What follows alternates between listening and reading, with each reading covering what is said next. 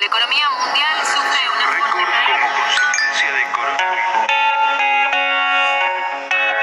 Imagine me and you, I do. I think about you day and night. It's only right to think about the girl you love and hold her tight.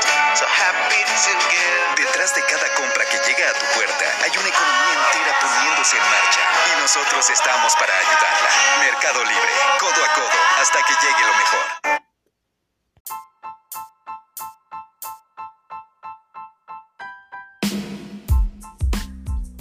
Bienvenidos a su programa Tardes de Información. Soy Kiera Yoselin Lima Rojas y hoy hablaremos sobre el tema que se dará a conocer muy pronto, el incremento de precios a productos alimenticios.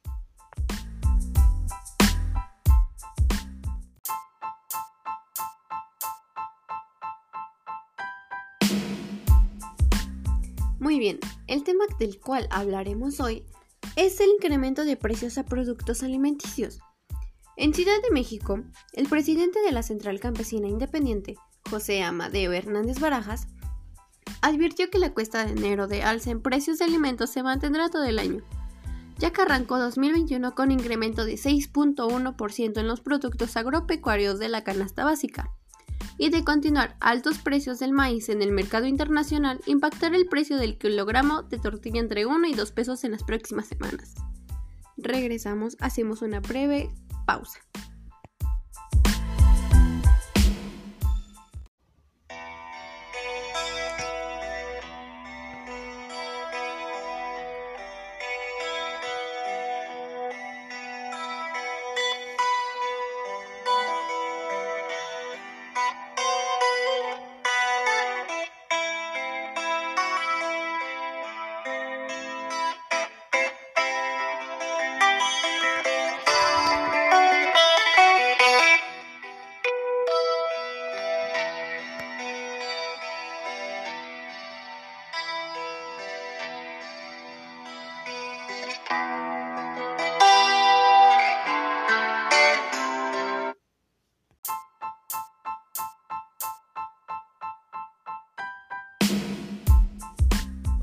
Continuamos. Los productos de origen animal, granos y similares, así como frutas y hortalizas, registraron incrementos en las tres principales ciudades urbanas del país, como son Ciudad de México, Guadalajara y Monterrey. De acuerdo a información de Profeco 2020 y GSCMA, los productos de origen animal, como mayor incremento al inicio de año, fueron tocino con un 6.5%, leche pasteurizada y carne de pollo con 5.6%. Respectivamente, carne de res y jamón con un 4.2%. Mientras los productos que reportaron disminución en su precio fueron carne de cerdo 0.6 y el huevo 1.7. En el sector de granos básicos y similares, el frijol fue el que registró un mayor incremento en su precio con 41.7 como consecuencia de escasez por la reducción en el volumen de producción. La pasta para sopa con 31.4, café con 17.2, arroz 11.6 y chiles en lata 7.1. Pan de caja, aceites, harina de trigo, azúcar, tortilla, refresco y pan molillo reflejaron incrementos entre 0.1 y 5.9, mientras que la harina de maíz disminuyó 0.7. Aquí podemos ver algunas variaciones de las cuales afectó tanto la economía de los quienes lo producían, tanto a los que lo consumían. También se incrementó en las frutas y claro, mostraron mayor variación de alza en el año. Entre ellas fue el uva globo, que con, fue con 17.1 muy elevado, la guayaba con 9.9, uva Thompson con 9.6, la fresa con 2.3, manzana 1.6 y durazno con un 0.9.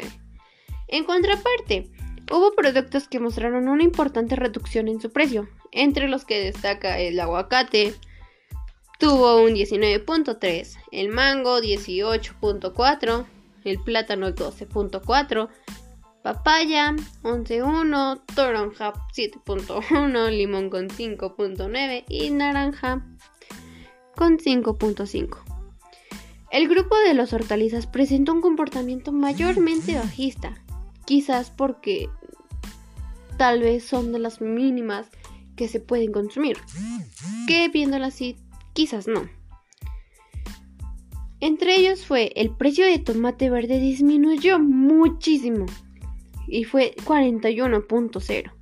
El melón 40.6, chile poblano 35.5, tomate 21.5, cebolla 20.4, chile jalapeño 12.3, sandía 12.1, chile serrano 8.5 y por otro lado algunas verduras que incrementaron fueron su elevado su precio demasiado.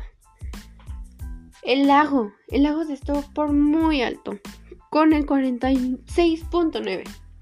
La calabacita con 32.8 y el brócoli con 10.7.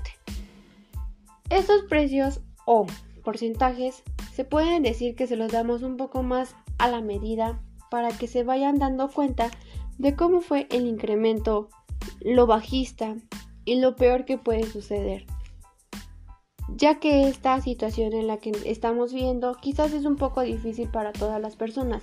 Como los dije hace un momento, tanto para las personas que lo están consumiendo, tanto para las personas que lo trabajan, que lo hacen a su modo.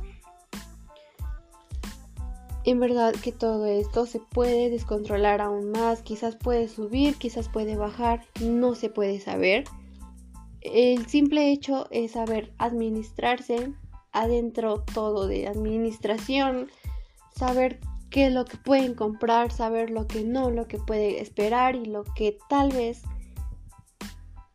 mm, reducirse un poco más.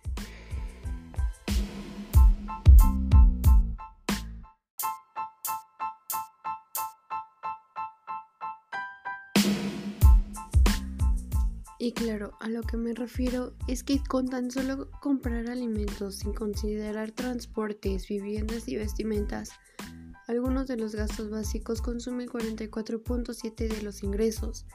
Pensando en ello, para poder unas finanzas sanas resultaría casi indispensable alimentarse con lujos.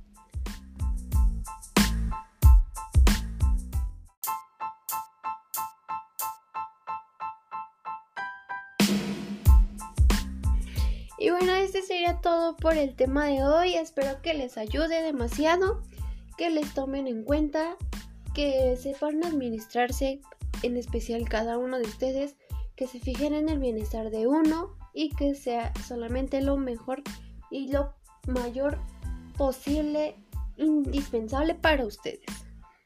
Nos vemos al siguiente tema. Cuídense. Nos vemos.